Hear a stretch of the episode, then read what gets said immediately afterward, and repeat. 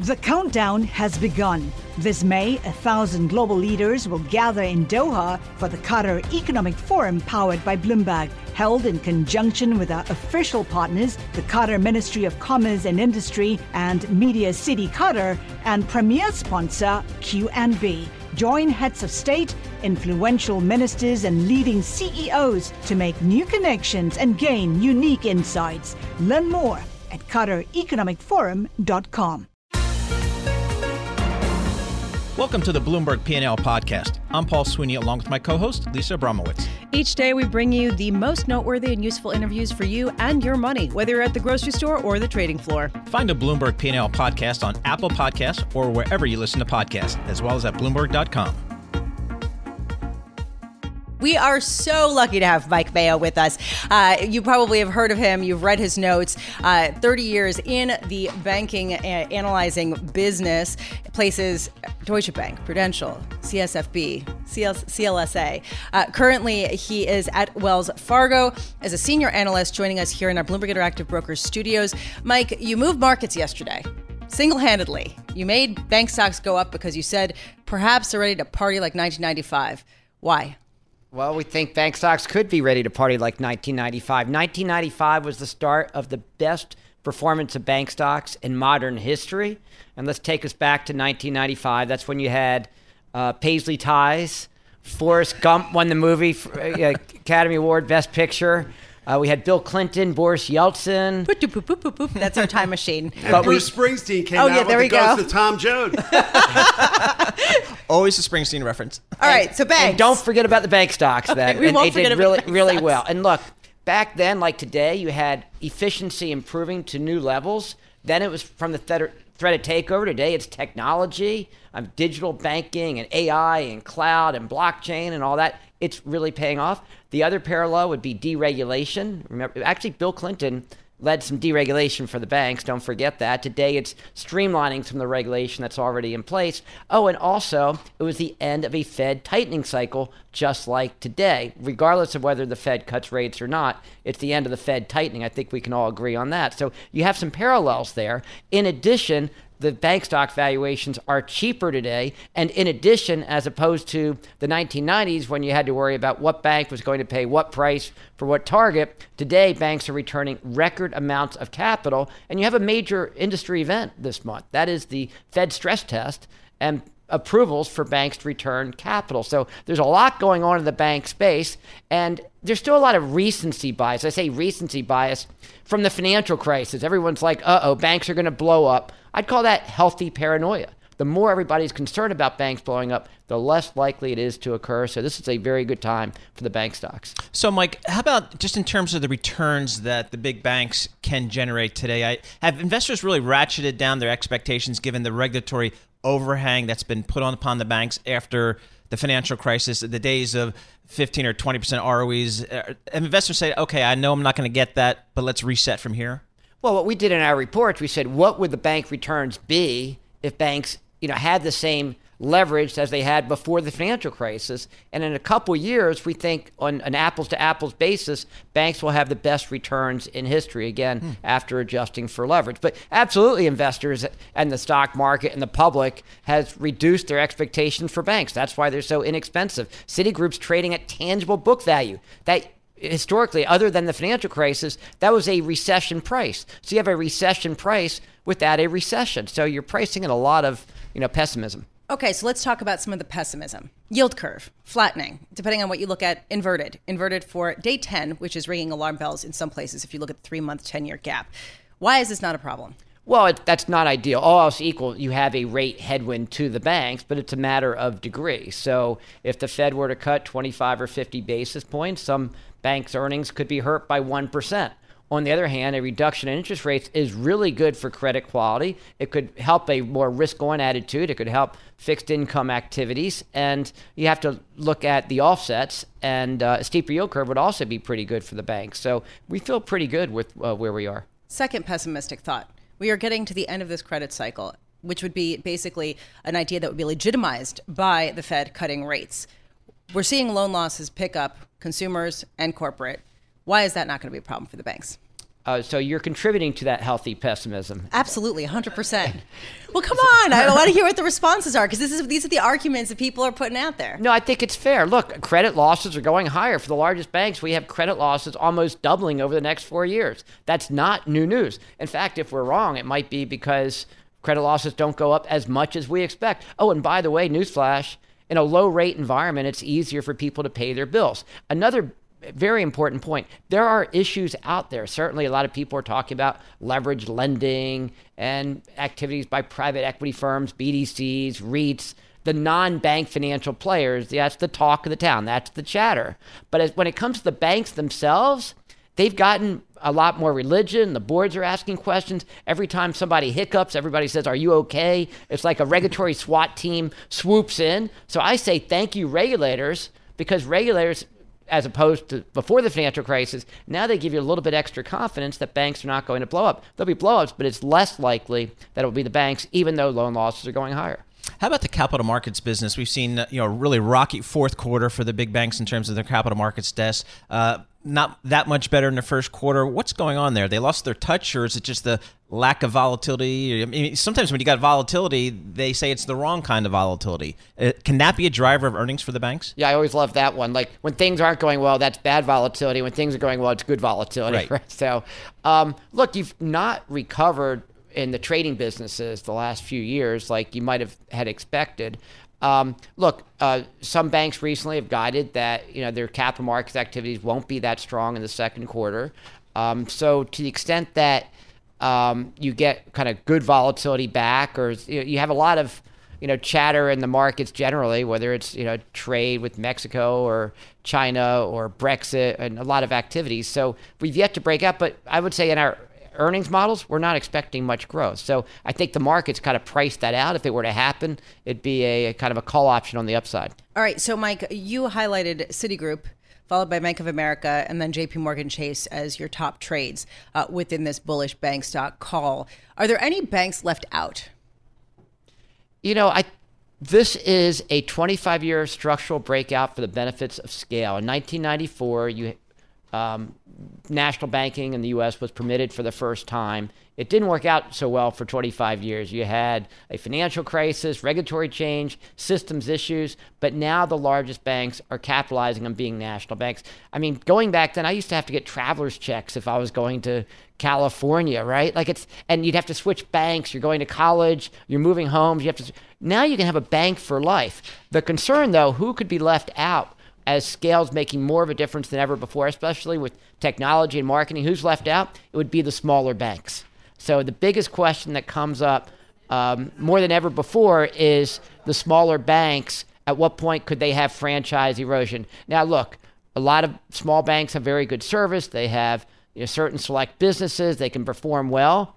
So as an individual basis, you can find some good ones, but as a group, uh, you start to wonder. It's like the, the corner deli when uh, you know, one of the uh, the big uh, help, help me out here in New York. Who are the CVS big, uh, or, or, or, or even um, Fairway. Thank you. There where, you go. Where, where, do you live? You, you, you, could, you could tell I don't do the shopping in my family. Oh my so, uh, gosh! well, well, I'll I'll, t- I'll, t- I'll teach you about, about the stores. um, really interesting. I mean, one one question that I have uh, just going forward is, you know, are we then going to see consolidation, and how long is this sort of secular bull market going to last? Well, we thought you'd see more consolidation already. I mean, BB and SunTrust, uh, we, we like that merger. It's big overlap, two banks in the Southeast, uh, really getting a lot of synergies. So that was good. And uh, once we saw that, I mean, what does that say about banks, you know, number 10 through 5,000, if they have enough scale, if these two banks, you know, had to merge? So there's a big question. We haven't seen it. And I think the problem is there's more you know buyers and sellers. Everybody every bank wants to go ahead and buy. So the other issue is with the change in political administration it might not be as easy to merge depending on what plays out in the 2020 presidential election. So if you're a bank management and you, you want to pursue a bank merger merge now. Otherwise it might not be so easy later on Mike Mayo, thank you so much for joining us. Mike Mayo, Wells Fargo Securities senior analyst covering the banks with his note about how it might be the time to buy banks right here.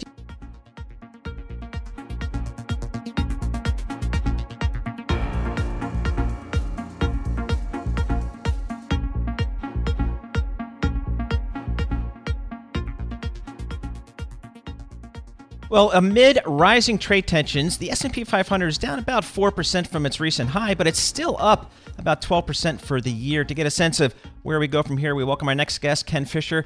Ken is founder, executive chairman, and co-CIO of Fisher Investments, about 107 billion under management. Joining us here in our Bloomberg Interactive Broker Studio. Ken, thanks so much for joining us.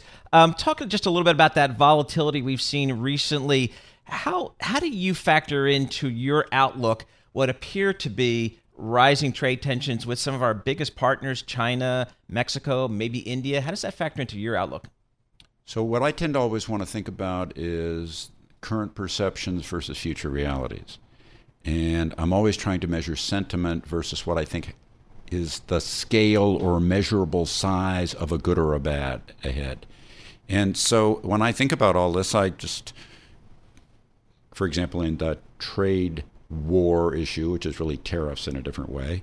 You just total up all the tariffs that might be applied. You remember that they're not all going to get applied. Then you actually remember that there's going to be some substitution that I buy this instead of that so I don't get that higher price. And then when you think about that, you say, how big is that compared to GDP? And you can actually total them all up. Nobody ever does that, but the scale is, you know, about if they were all applied and there was no substitution effect at all, still about 1% of global GDP growth. So, uh, 1% of global GDP, excuse me, about a third of a normal year's GDP growth with no inflation. If there's some inflation, it'd be even less. So, the impact of that is smaller than people think it is. It's big fear over a relatively small negative, and big fear over a relatively small negative still fits within the framework of a positive. It's easier to see that big fear of a false factor is bullish. But big fear of a little negative is also bullish. So you like U.S. stocks here? Uh, so there's a big feature going on that nobody notices that helps U.S. stocks, which is that right now I can borrow money in Europe, short term, at basically zero, and I can lend it to my own firm in America and then turn around and lend it back out short term with a currency hedge, and I got a two and a half percent hole I can drive a truck through. And if I can do that, so can every major bank and every major global corporation in the world, and they are, and people don't seem to notice that. We're getting funded by Europe and Japan right now at a huge rate, and nobody talks about that. It's the reason why, in a world where our relatively flat yield curve, America's relatively flat yield curve that everybody squawks about, squawk, squawk, squawk, squawk, squawk, well, including is me. In, I, I, that's me. You is in fact in parallel with a perfectly reasonable growth in the quantity of money because the banks are still lending because they're able to get funded out of Europe and Japan, and nobody really thinks about that. You, you don't think that Citi or J.P. Morgan or or or knows how to borrow in their European operations and lend out in America? so, are we long buying oh, yeah. big banks? Uh,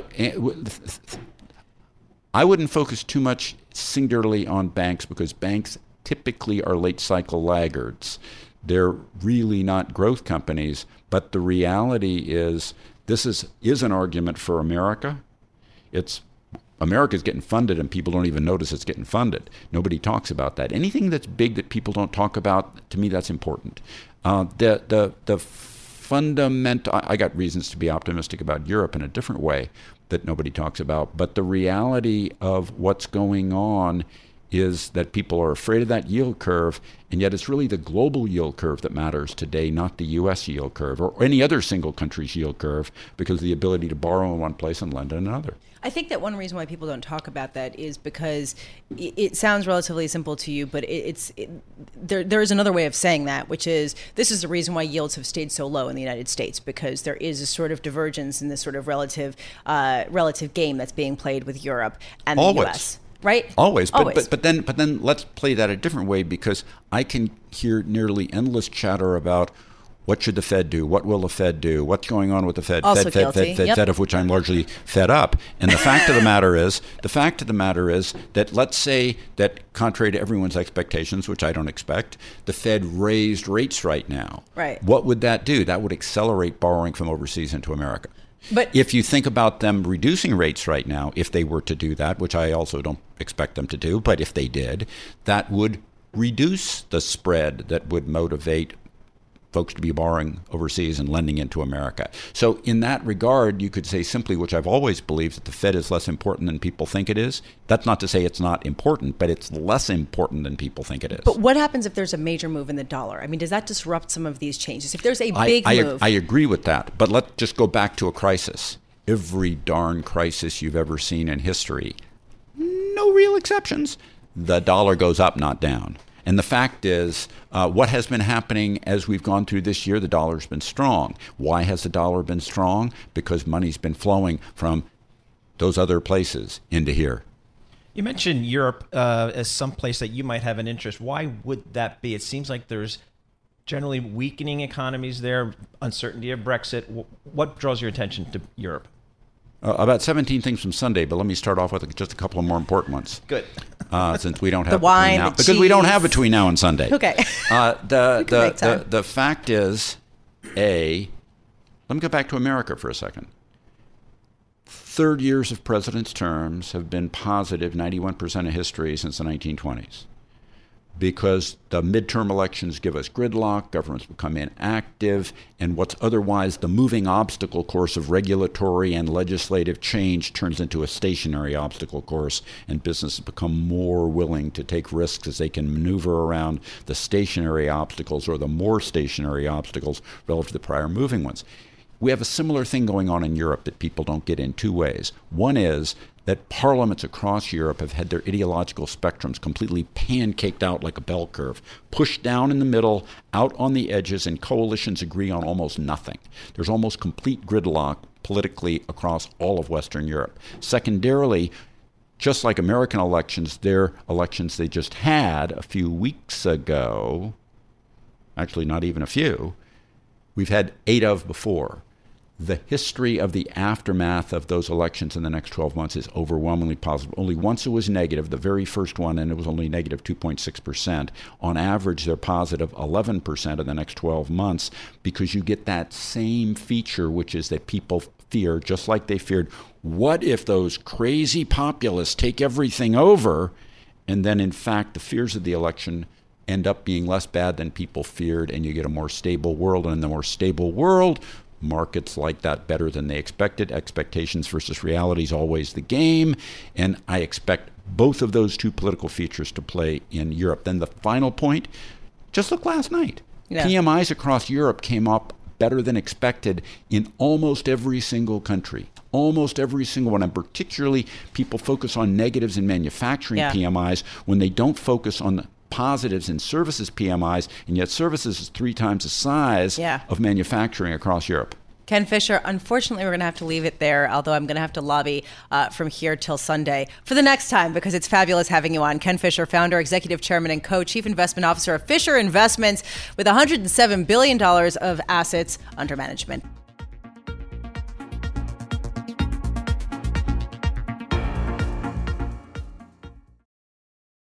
The countdown has begun. From May 14th to 16th, a thousand global leaders will gather in Doha for the Qatar Economic Forum powered by Bloomberg. Join heads of state, influential ministers, and leading CEOs to make new connections, gain unique insights, and uncover valuable opportunities in one of the world's most rapidly rising regions. Request your invite for this exclusive event at QatarEconomicForum.com.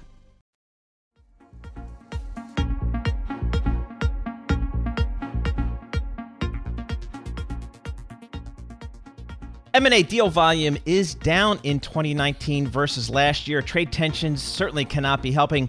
To get a sense of what's going on in the global M&A space, we're very fortunate to have Mark Shafir here. Mark is co-head of global mergers and acquisitions at Citi. Uh, he joins us in our Bloomberg Interactive Broker studio, and he's I think he's speaking at the Bloomberg Invest conference. Is that We, we just we just did a panel. Yes. okay? So what was your panel? It was on.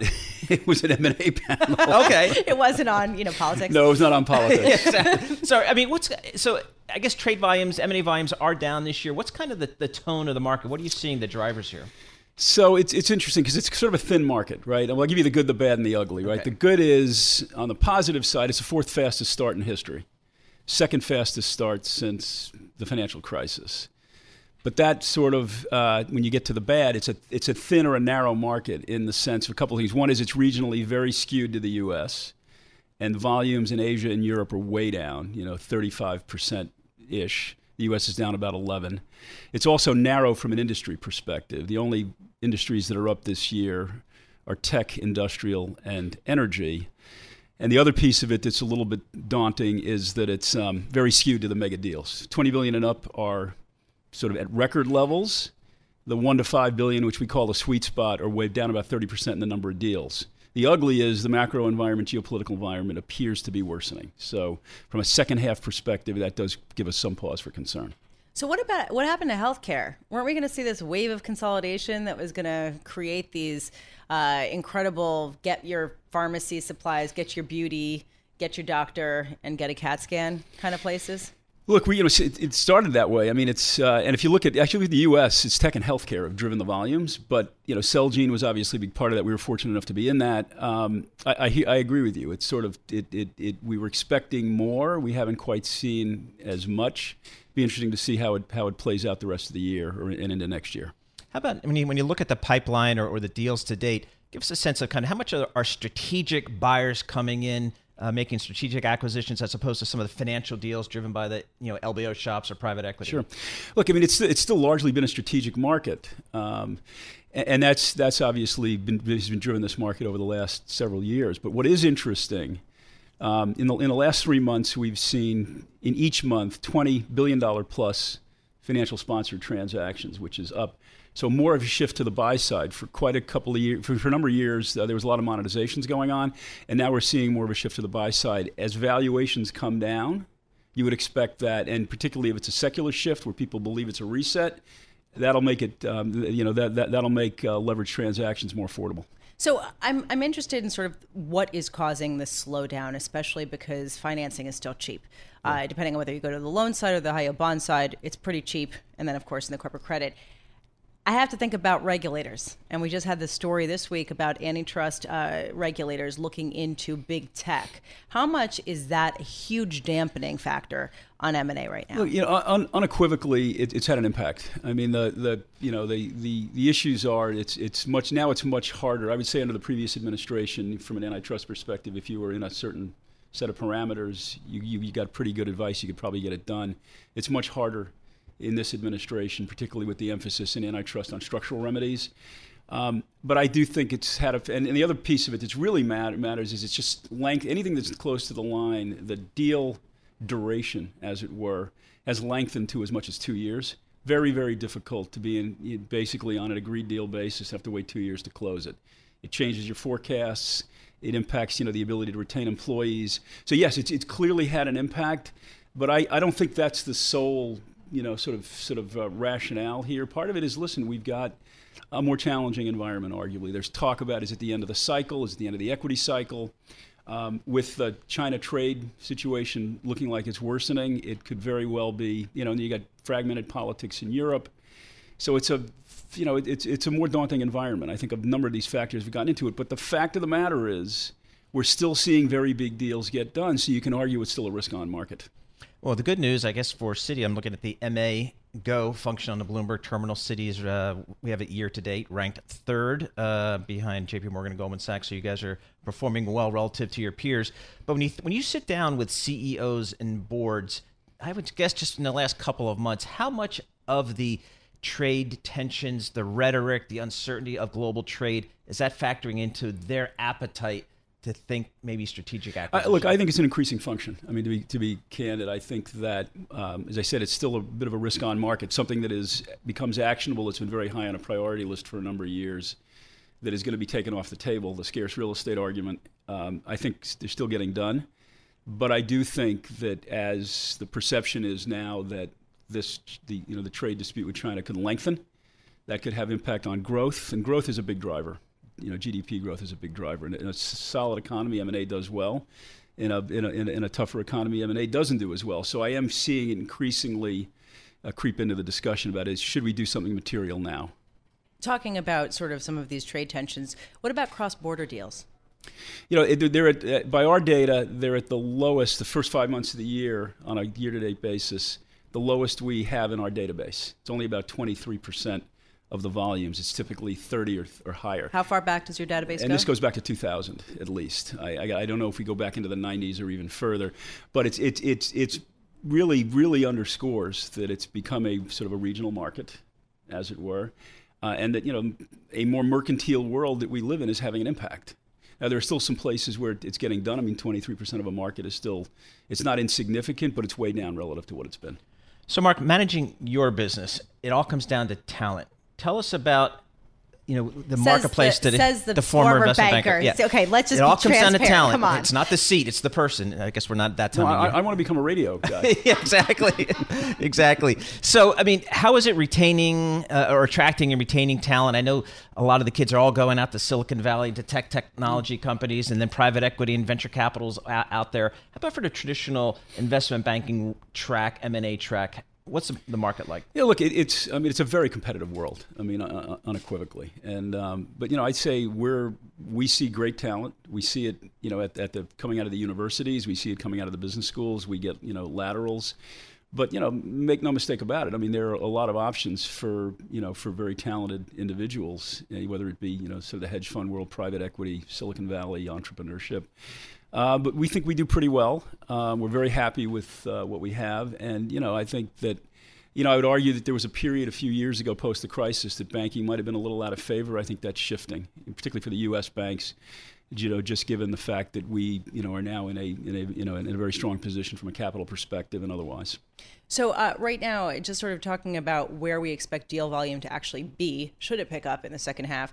Uh, and I'm wondering, oil prices now at the lowest uh, since the end of January, and we did see, uh, or actually, you know, uh, we didn't see as much consolidation as people had expected after the big debacle with oil prices plunging, uh, and and a lot of companies went bankrupt. Are you expecting a new wave of consolidation in the oil and gas sector? Well, you know, but post Oxy, which we were involved in, um, you would think that there would be, you know, an impetus to, to some more consolidation. The question is, you know, will it will it play?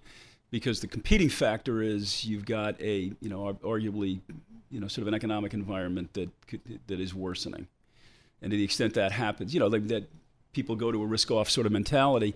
But you would think that in energy, uh, particularly in the upstream, you know, there, there are a lot of logical potential combinations. Uh, you know, but like anything else, you have to.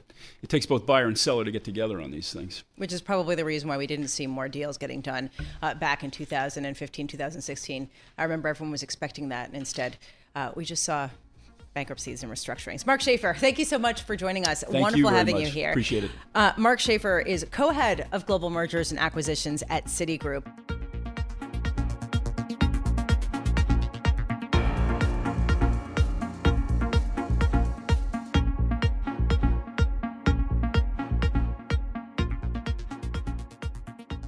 Well, first it was China, then Mexico, uh, perhaps now India, and maybe even Cuba. Uh, trade tensions between the U.S. and some of its biggest partners are escalating. To get a sense of what this means for the global economy, uh, we welcome Brad Setser. Uh, Brad is the Steven A. Tananbaum Senior Fellow for International Economics at the Council of Foreign Relations. He joins us here in our Bloomberg Interactive Broker Studio. Brad, thanks so much for being with us. Let's start with China. Just, I mean, that's probably just the most developed story, I guess, if you will. And we've had, you know, negotiators going back and forth, but tariffs are going back and forth. Where do we stand now, and how do you think this might play out? So, I guess at this stage, my baseline is that uh, Trump will carry out his threat to put tariffs at 25% on all trade, all imports uh, from China. Right now, we've raised tariffs on 250 billion to 25 percent, and there's about 300 billion of trade left to tariff, mostly electronics, mostly clothes. Uh, most of the industrial inputs have already been tariffed. So, given your experience, and you have extensive experience with even the Treasury Department analyzing the economic impact of things like tariffs, what will the fallout be from that base case in terms of economic uh, slowdown or uh, points off the GDP for both the US and China? Well, the impact is somewhat larger on China. Uh, I would put the a base estimate for the overall impact of the full ensemble of tariffs, so not the incremental effect on the U.S. at about a half point of GDP. Just you know, we're paying more for imports. There's less money in the economy to buy uh, other things, uh, and then the impact on China because trade is more important to the Chinese economy is probably twice that so about a point. That assumes no policy response, and I think you know the market, certainly the bond market, is increasingly anticipating that the Fed will try to offset some of the impact. Chinese policymakers will certainly try to Im- offset some of the impact. What is your sense of? Uh, you know, do you have a baseline case on kind of how you think this might play out? Do we get an agreement? When do we get an agreement? What is your thoughts? What are your thoughts there? Well, right now, there isn't an active negotiation between the U.S. and China. That negotiation broke down about a month ago when the president tweeted uh, that China was walking back their offer and threatened and then carried out the threat to raise tariffs uh, from 10 to 25 on 200 billion the president and uh, President Xi will have a chance to meet in Japan at the end of June at the G20. Uh, they could agree on a new negotiating process, and likely in that case, they would agree, the president would agree to defer the tariffs on the further 300 billion. Maybe China would agree to some goodwill gestures and they would go back to the negotiating table. But I don't at this stage see a scenario where they would reach agreement in June to walk back the existing tariffs. Before we shift to North America, because the uh, trade tariff tension is picking up here, uh, I'm wondering who is the beneficiary, if there are any beneficiaries, of the trade dispute between the U.S. and China? Well, at, uh, the biggest beneficiaries to date have been other Asian economies, which can substitute for Chinese production. So there's been a big pickup in imports from Vietnam, for example. Over time, you would expect to see a broader set of beneficiaries as supply chains adjust.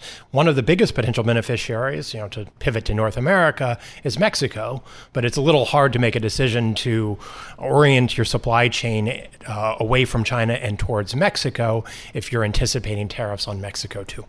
So it seems like it, it initially it was just the U.S. and China, and you could see some of the long-standing issues here. But the Trump administration seems to be expanding their tariffs, expanding their um, you know their their commerce policy to Mexico for other reasons, maybe for to India, maybe to maybe other parts of Europe. What do you think the strategy is of this White House? You know, when you said Trump administration, I immediately thought, well, we're really just talking about President Trump. Okay. Uh, President Trump seems to like tariffs. And I, I don't think it's more complicated than that. Uh, the, there's been abundant reporting by every major news outlet that the bulk of the administration, including the U.S. Trade Representative Bob Lighthizer, were opposed to the use of the latest tariff threat against Mexico. This is the president, and for now, the president likes tariffs.